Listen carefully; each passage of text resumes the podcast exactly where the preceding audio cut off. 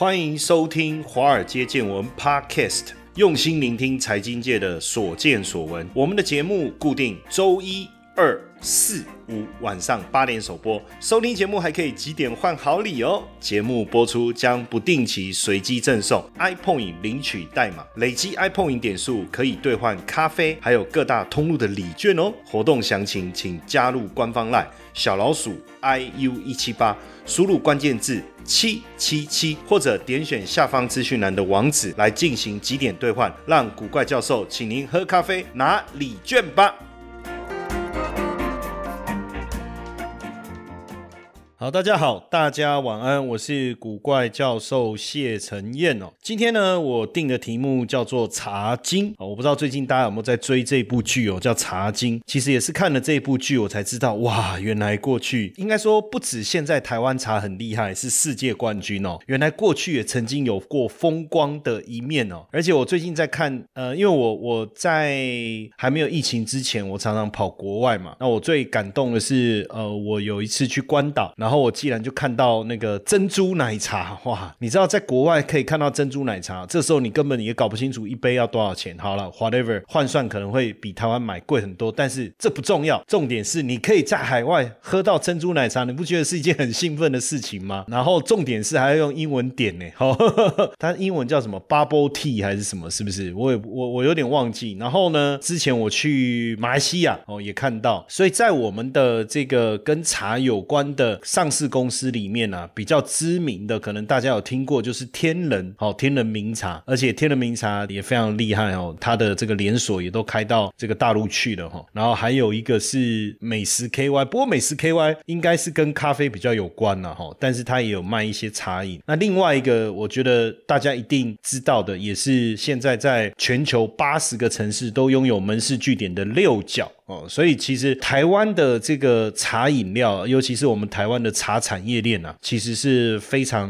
应该是讲说台湾的骄傲了，对不对？哈，非常什么呢？我想不到形容词，所以我就讲台湾的骄傲。好，那所以讲到茶呢，我就要邀请这个茶的专家哦，这个是二零一五年就创立了 T Talk 哦，这个 T 呢。是 T E A 啦哈，不是那个 TikTok，是那个 T E A 讲茶学院的创办人哦。那他非常的专业，而且他能够全面而且广泛的来跟大家分享茶叶的知识。那其实我也蛮讶异的哈，因为我以为跟茶有关的都会戴一个斗笠哈，然后会披个那个，诶，很像阿尚的那个围巾，对不对？戴个手套在那里摘茶，就没想到他不但美丽动人，而且声音呢非常非常的甜美哦。所以我们今天也要邀。请这个讲茶学院创办人汤颖山汤老师来到我们线上，嘿嘿，汤老师晚安，古怪教授安，各位听众朋友晚安。哎呀，古怪教授有时候声音特别甜美，我还要装一下这样子，非常高兴今天能够接受邀请啊，来跟大家分享。好，那其实呃，因为最近呢，这个《茶经》这部剧啊，真的非常的风靡。但，我我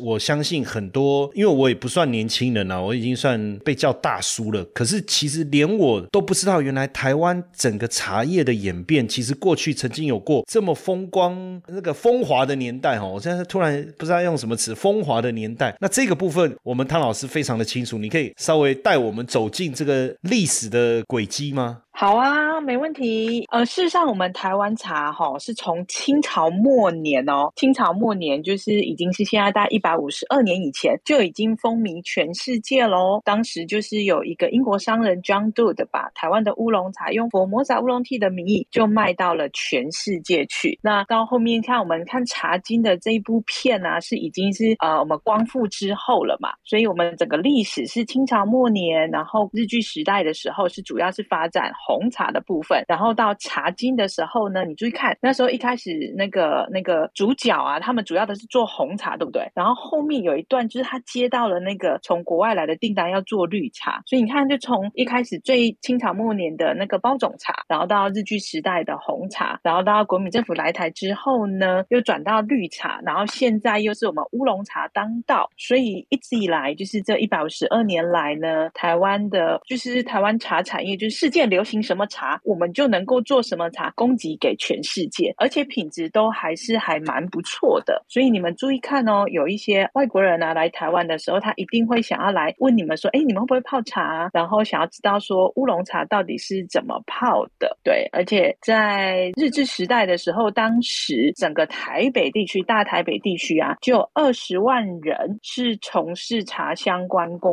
作的。而且你知道，那个台湾女性第一个工工作就是跟家人说，我不用在家里种田哦，我要出去外面工作打工的第一个工作，就是在大道城那里。捡那个茶梗有没有？捡茶梗，然后还算说哦，捡茶梗了一天的工资有多少钱？然后他会发那个茶厂会发那个牌子给你，那你甚至于可以拿着你的时数的牌，就是你捡了几个小时的茶梗，然后到附近的店家去换当时的一些生活用品，这样，所以可以看得出来，就是茶叶在当时呢也是影响了台湾的经济。哎，那这样子，你你这样一讲，我就突然在想说，那英国那个他们不是都会有那种 tea time？吗，就是像我每次去那个饭店，我都给他搜刮那个，尤其是五星级饭店哦，他那个茶包上面就会写 break tea 嘛，哈，那我就觉得哇，你看这个好像很厉害，然后我就一直想说，英国喝茶很厉害，还要加蛋糕，所以你刚才一讲，我才在想说，哎，所以这个红茶不是英国厉害，是我们厉害，所以等于是当时的英国商人把这个红茶带到英国去发扬光大的哦。呃，应该是这么说，就是当时啊，从那个以国际上来说，就是绿茶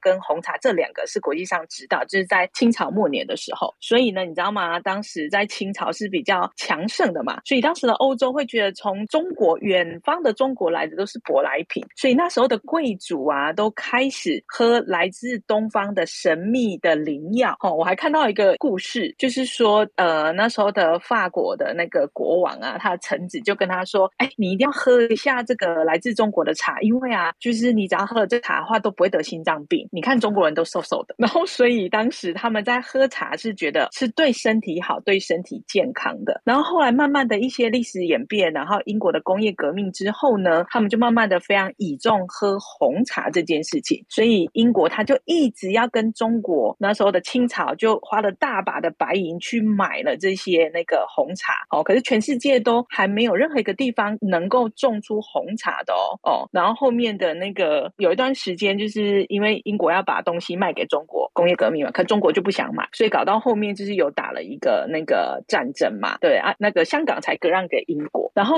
开始很多外国人就开始进到了中国的这个市场去找出说有没有怎么种红茶，还是怎么种呃绿茶的秘辛这样子，然后慢慢慢慢才找到了哦，从福建啊，然后慢慢演变到后。面比较多外国人都到中国去之后，才会看到台湾，哎，就发现说台湾也很适合种茶，哎，哦，所以那时候英国商人杜德才来台湾这边。那时候台湾都还没有银行哦，他还做了第一件事情，就是他免费的贷款给农民，跟他说：“你来种茶，茶苗我给你，然后免费教你怎么种，种完之后还保证收购，收购完之后用佛摩萨的名义，佛摩萨乌龙 T 的名义把它卖到了全世界，这样。对，所以那时候我们台湾不是红茶。而是红包种茶哦。其实，因为我们讲到茶，就是大部分的听众，我不晓得，就是像我自己就会觉得说，喝咖啡比较洋气嘛。然后林得跟他老灰啊，讲来来来，温刀泡得，然后就坐在那边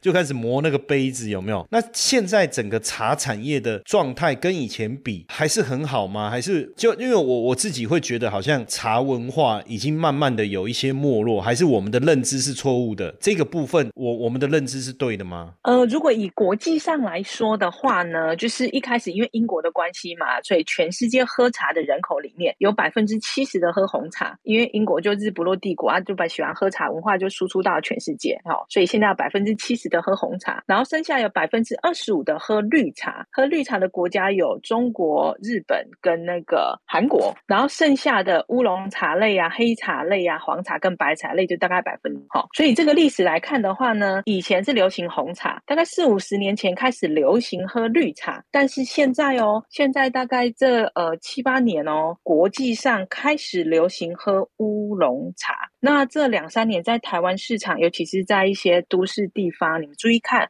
会有一些新式、新样态的茶馆，哦，可能都是年轻人，哦，可能是茶农，大概第三代、第四代出来开，然后他是用一个比较新颖的方式来诠释乌龙茶是什么，然后提供一个空间，让很多人可以来这边可能聊天啊，学习怎么泡茶。所以我在看这个趋势的话呢，是乌龙茶这个风格了，就是喜欢喝乌龙茶的人越来越多了。嗯，那我我在想一件事，就是说，慢慢的台湾的这个茶也输出到。全球嘛，像我刚才讲到，像六角国际啊，还有像天人名茶，其实还有蛮多，它还我看是没有没有这个上市柜，但是也都跑到这个全世界去发展。因为小时候也不能讲小时候，应该说我年轻的时候有一个很有名的这个茶馆的名称叫小歇啊，那时候我们都哇觉得可以在里面，然后喝一杯那个泡沫红茶，然后点它的那个，它有烧麦啊，有甜不辣啊，然后跟朋友在那边聊天。天觉得好开心，也不知道为什么突然之间就不见了。然后后来呢，又出现了什么快可丽啊，这样一连串。那过去我们都认为这个茶好像是一个怎么讲，就是一个快速方便的一个饮料。可是你刚才讲，现在有很多的茶馆，然后有很多年轻人，哎，慢慢的我看到有很多这个茶馆也装潢的很漂亮。而且我觉得更重要的是，我们的台湾茶的这些产业好像进入到这个全世界。那为什么在这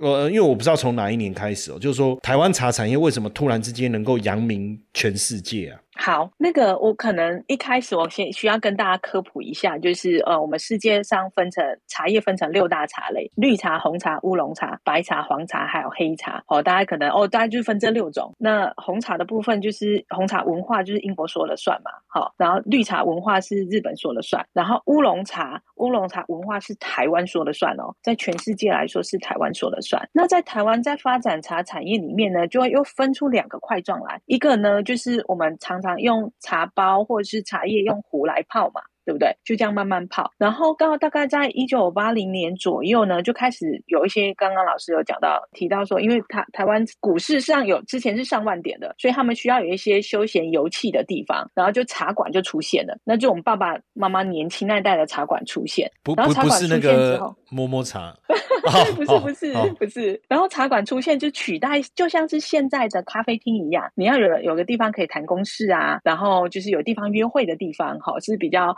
呃，明亮的地方在那边约会这样子，好，那这种茶馆本来它的成本就比较高嘛，所以慢慢的会有一些街边店，就是卖那种那个你说快可丽啊，那种就是手摇饮料的部分。那所以就我们就演变了出这种像 bubble tea 的这种那个珍珠奶茶的这个呃，算是文化跟市场出来。然后在台湾爆红之后呢，就慢慢的这些就开始到了美国或到了其他我们亚洲的其他国家去。然后所以到现在啊，你知道就是珍珠奶茶全世界都。都知道发源地是来自于台湾，哦，那也这大概是这大概四十几年的时间的发展。所以目前在台湾茶产里面，就是之前会分比较清楚的两块，一块是所谓的商用茶，就是我说的珍珠奶茶这种可以整场输出的，所以像说六角国际啊这种，就是以这种呃手摇饮料的部分。然后像天人这个呢，就是我们的传统的所谓算是精品茶的部分，是呃你需要拿茶叶，你只要知道怎么泡这样。但是我在看这个市场，慢慢的这两。个精品茶跟商用茶这两个取向，他们未来不会分得很清楚，他们会开始往中间靠拢。因为商品茶的茶叶品质，他们要往上提升，他们希望能够创造出真奶文化，而不是真奶品饮的习惯。他们想要创造出文化，所以呢，就会开始想要从精品茶这边拿到一些呃元素。那从精品茶这个走向来说呢，因为他们在产量方面，还有就是大家喝茶的人口，呃，也没有像商用茶这么多，所以它慢慢的。就会往那个商用茶这个部分慢慢靠拢，这样子，然后他也可以学习到一些商用茶他们对于年轻人行销的一些手法，这样对。所以以上大概是我来分析一下，就是在国际上台湾很强的，就是商用茶，像呃珍珠奶茶这一块啊，bubble tea 的这一块，然后另外一个就是精品茶，就是我们常听的高山乌龙茶、东方美人跟宝种茶，大概就是这两个部分。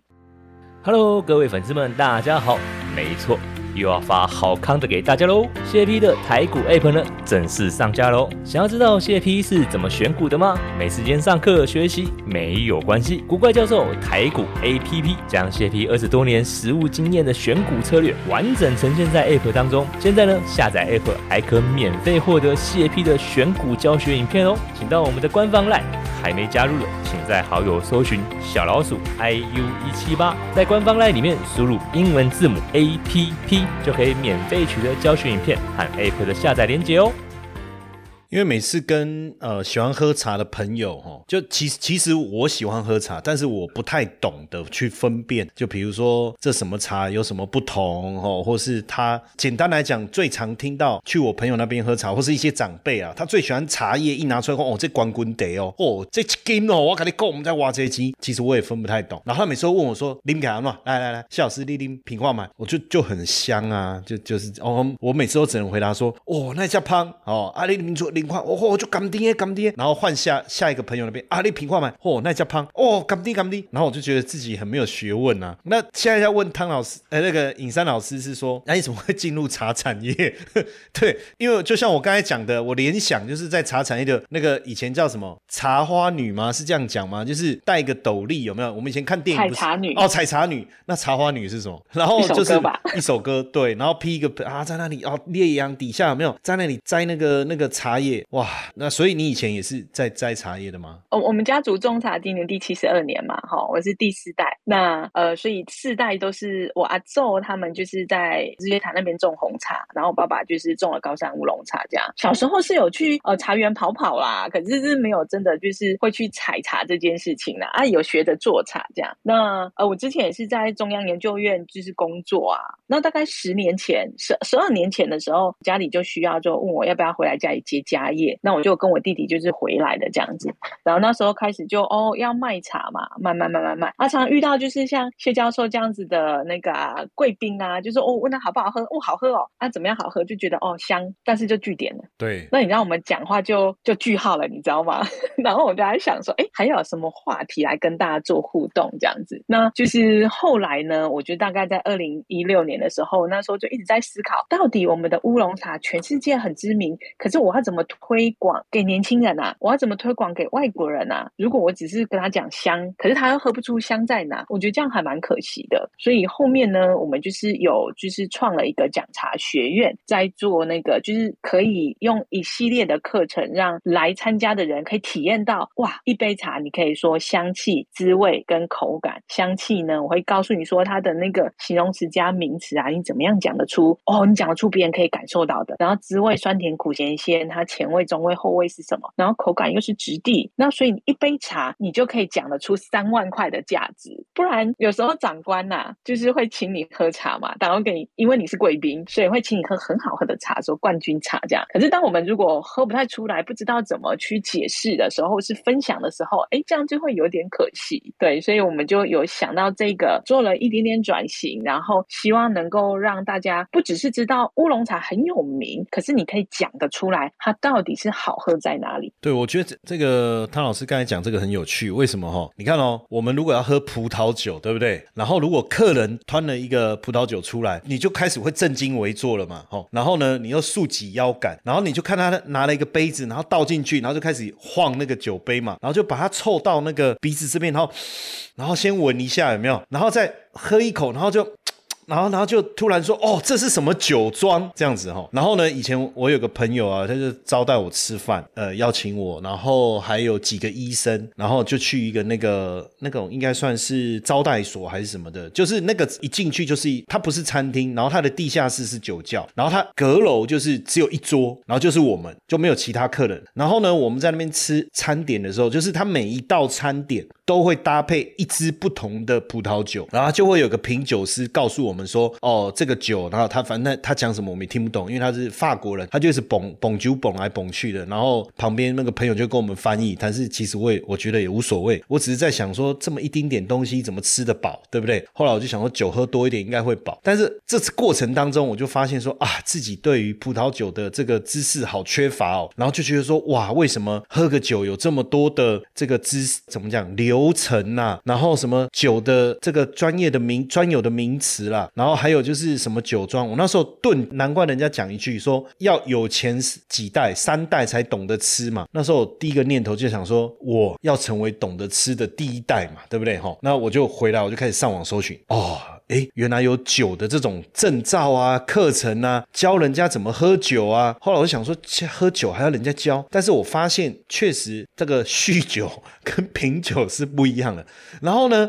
哎，后来认识尹山老师以后，我才发现说，哇，哎，这个茶的这个知识啊，原来这个不下于葡萄酒，哎，等于是说，我看每次尹山老师在脸书 po 文，他就会说，哎，这个茶你要配什么甜点哦，然后呢，这个茶呢，它的整个制作过程跟所以产生的口感有什么不同？然后呢，哎，我就突然觉得说，哎，那是不是？其实我们也可以把这个学习喝茶的过程变成是一种品味、一种专业。哎，果然这个汤老师他们就有这个所谓的茶证照。那这个茶证照是怎么样呢？如果我拿到了，是不是可以代表说我对茶是比较有品味的，跟酒一样？呃，谢谢那个古怪教授的分析哈。对啊，因为我们以前也是去，我就觉得为什么年轻人呐都会喜欢去喝咖啡，然后觉得上咖啡课，然后就去上了酒的课，就就。哇，这个很棒啊！生活就是要这样子嘛，人生就是要过得这样才有品味。然后为什么茶叶就觉得哦，这是老人家的茶这样子？对，然后就仔细去思考了之后呢，发现我们茶叶它不是没有这样子的底蕴，而是呢，就是可能比较少人去把这样子的知识整理出来，而用我们大家听得懂的语言来互相沟通这样。然后我有发现，我去做一些数据调查哦，就是有八成的高资产客户哦，都有喝茶的习惯。我相信呢，今天上线的这些。听众们啊，你们多大都要做投资嘛？我相信大家应该是往的高资产客户方面去走这样子。然后还有呢，就是你喝茶就会跟别人聊天，聊天的过程中你可以去吸取别人的知识。可是你去学茶的这个部分呢，你是可以帮助你一个很大的效果，就是你如何跟这些高资产客户或跟这些长辈们沟通的时候，一开始我跟他很不熟，可是呢，我可以了解茶叶的语言的时候，你很容易就切入重点。那因为我们年轻，所以呢，他那个通常这些长辈又觉得哇，你这么年轻哎，居然讲出讲出一个就是呃我不知道的东西，而且他还觉得很有道理，而且重点是你有办法讲出他的茶有多好。有一个小技巧哈，千万你们去喝茶的时候，不要跟泡茶给你的长辈或者是店家跟他说啊，我嘴巴很笨哦，我喝不出来。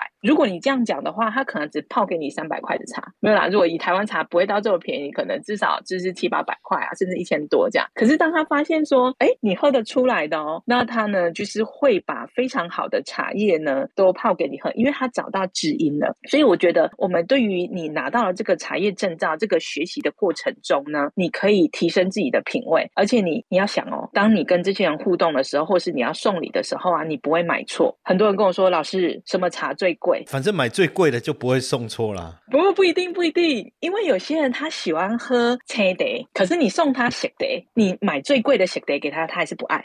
哦，真的哦，跟酒一样啊，不是越贵越好啊。所以什么叫做买错茶？就是呃，什么茶最贵？就是买错最贵。那我们上完课之后，你就会有个能力。我第一个我可以有知道我喜欢什么口味。第二个呢，我不会买错茶。然后你要送给那个长辈的时候，或是给朋友的时候，你就可以用最经济实惠的方式，然后买到对方非常喜欢的口味。对，那这样子的话，你在于做那个未来你在做行销也好，或者你在做业务的时候，尤其是跟高端客户互动的时候。是非常有帮助的。你知道有我有曾经闹过一个笑话哈，就是我所以我觉得我觉得那个学习茶知识很重要，因为有一次去朋友那边，因为他都在喝茶嘛，然后他就。泡了茶，然后我就喝。我说：“哦，这这，我呢，我心里想说，哦，这这得比那操不操不啊！哦，我想说啊，朗公一楼超不得，刚才就搞诶，就是我曾经听过了，就是你你那个如果茶有那个操扑比啊，哦，那个茶很贵啊，哦，然后我一喝，哦，我这哦这得比哦，刚才就厉害哦，哎，你个你哪行的哦？他就说我内行的嘛，哦，因为这拎起来那臭扑臭扑，哦，这什么一楼超扑得这样，然后他就拿起来一闻啊，拍谁？谢老师，哎，这得讲你超一样，哦，就是。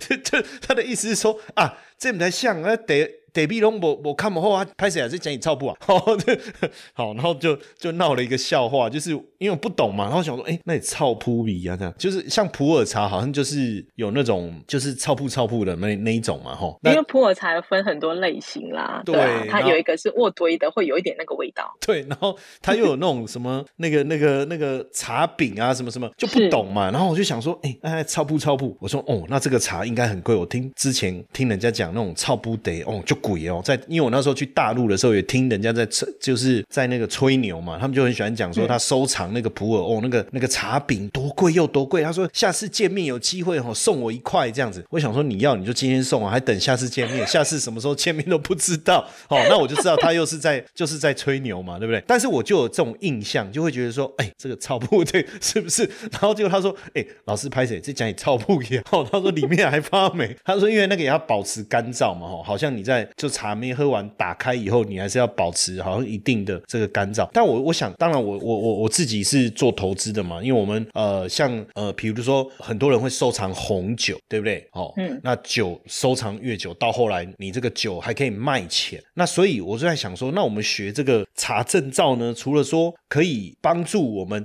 好像言之有物嘛，哈。那讲做股票，拢刚才博下学问哦，刚才要供股票，哎，不是哦，我对茶也很懂，而言之有物之外，有可能学会这个之后，也懂得去，我我不晓得茶也可以投资吗？就是比如说我买什么茶，然后就是因为我知道普洱茶好像可以，但是整体这个茶来讲，它有可能创造像这种呃红酒这种投资的概念吗？因为啊，就是以红酒来说的话呢，它本来就是开瓶即喝嘛，而且它的出厂它都会有有一定确定，就是这一。罐就是从他那边出厂，从酒标或从其他地方可以来看。可是因为茶叶，所以相对容易分装。所以当市场上呢，它已经有一个公正的单位，或者是它能够去确认这批茶是有放多久。哈，如果像这种公正单位跟呃检测技巧出来的话呢，就有机会可以来做到投资这件事情。那老师刚刚谢老师有讲到说哦，普洱茶，因为普洱茶呢，主要就是呃是中国那边说了算嘛，然后他们本身有一个普洱茶的指数，然后。它是因为会压成饼，那当然里面会有一些不同的所谓的标记的记号，但是也有个概念，就是我们在投资这件事情，就是供给跟需求嘛。所以你的供给如果少的话，需求大，它当然就会贵啊。那很多人都说什么红印啊、蓝，就是那个红印啊、那个蓝印那那些，就是哦，很早以前的那个一片，现在可能有到几百万啊。那个也是因为当时他们并没有人要做收藏，然后不知道哎怎么放那么久，好像变得还蛮好喝的。然后可是你你时间回不到过去了嘛，所以那个物以稀。为贵，那我个人是比较建议说，茶叶可以放老茶是没有问题，它不要霉。好，对它就算过了保存期限还是可以喝哦。哦，但是你要看它闻它有没有超铺啦。如果它没有超铺的 的话，它是可以喝的。好，但是如果你要做投资的话呢，嗯，我是建议就是这个市场上暂时还没有到这么的成熟，那你可以自己留下来自己喝。然后另外一块，如果你说哦比较好像比较安全一点市场，就是台湾的比赛茶了。台湾比赛茶，因为他们整个包装上面就是会有农会的标签嘛，所以他们就是说。这款茶是哪一年出厂的？所以有一部分人是投资农会的比赛茶，放着放着放着，它是会增值的，这是没错的。所以如果你说要投资农会的比赛茶，倒是一个公正的一个方式。好，但是如果是其他的的话，嗯，我就建议你自己喜欢喝多少留下来，然后自己喝就好。嗯，那其实因为我我今天为什么会邀请这个尹山老师来我们的节目？其实还有一个蛮重要的任务要问他，因为现在这个怎么讲，就是说。说通货膨胀啦，然后或者是说口 V 以后，就是后疫情时代，大家好像有一种感觉，就是工作的这个收入呢，也跟不太上这个物价的一个上涨。当然，还是可以透过股票投资啦、金融投资来增加自己的收入。可是有时候怎么讲，对我来讲是没有问题。可是大部分的人有时候也会缺乏一点安全感，因为感觉就是投资好像也不见得真的这么样的一个稳当。那我们有没有可能透过这个查证照的取得？或者说取得以后能够能不能有机会帮助我们的这个粉丝们？哎，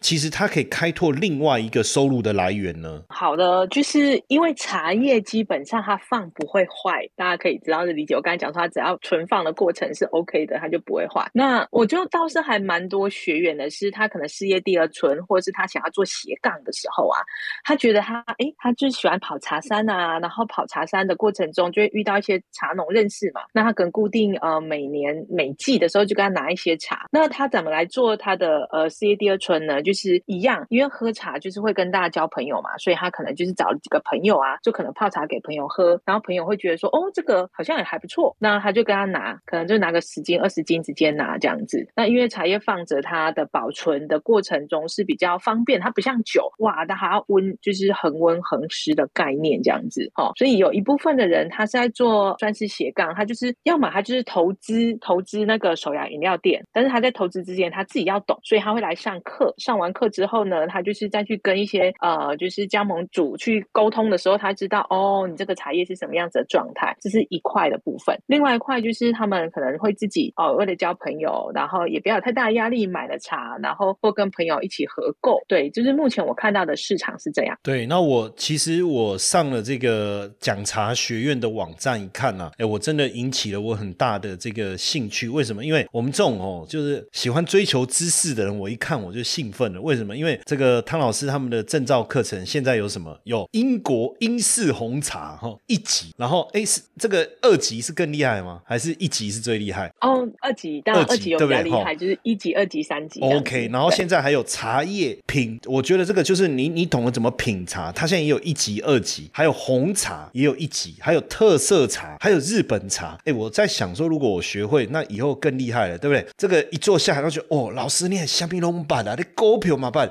你连 daily 嘛办，哦，那种感觉，我觉得好像也是蛮骄傲的，哦，蛮骄傲。可是我们现在当然上课有一些可以透过线上了，可是像这种现场可能会更好。那如果大家真的，我觉得大家应该好好的去了解一下。而且我觉得这个尹山老师他们设计一个东西，我觉得我很喜欢，就是我们以前叫我们叫佐餐酒，是不是？就是你喝什么酒，你要配什么料理，或是配什么点心？九佐餐哦，九佐餐啊，对不起，你看我这个一讲出来就知道我的程度。其实好，就老师他们有一个叫茶佐餐，哈，就是说你喝什么茶，你要配什么异国料理，哈。喝什么茶配什么小点心？哎，这个我我觉得其实人生就是要这样，就是说你到了一个一个程度哈，你就要开始慢慢的去体会或是体验人生。那这种东西，就像我刚才讲，富了三代才懂吃啊哈。那我觉得好像也来不及，我就干脆我把我儿子送去那个讲茶学院。我说我们这辈子大概也没有机会让你富到第三代哈，所以你赶快先去学，自己先懂吃，好也是一个机会。所以如果我们的这个粉丝大家有兴趣哈，可以直接上网搜寻。讲茶学院，那你搜寻出来就是我们尹山老师他们的这个茶知识的一个呃，我觉得非常好的一个培训的一个一个园地了哈。甚至如果有机会你考个茶证照，未来帮自己开拓这个事业第二春，甚至我觉得未来应该有更多的，因为我知道这个茶产业链其实非常非常的完整哦。台湾应该有更多的公司会上市上柜哈。那以后你懂得茶，自然而然你也懂得怎么去投资哦。所以我在这边也特别跟大家分享。好，那当然今天呃要非常谢谢我们尹山老师跟我们分享这么精彩的内容。坦白讲，真的学了一课了。为什么？因为我们不能永远当那个那个叫做什么土豪嘛，对不对？来，光棍得了，这斤瓦子。哦，几班六，来，好三班，OK，好，结果他拿一个三百块的给你，然后嗯，哦，加潘五超扑比，哦，这应该就搞了哟，哦这样就真的就是有钱也不是这样花嘛，哈，所以鼓励大家了解一下茶方方面的专业知识。好，那最后还是非常谢谢我们尹山老师今天跟我们分享，谢谢尹山老师。好，谢谢古怪教授，谢谢各位的听众哦。好，拜拜，拜拜。嘿，各位铁粉们，如果喜欢华尔街见闻，请大家多多按下分享键，让更多人能听到我们用心制作的节目。你们的一个小动作，是支持我们节目持续下去的原动力哦，快去分享吧！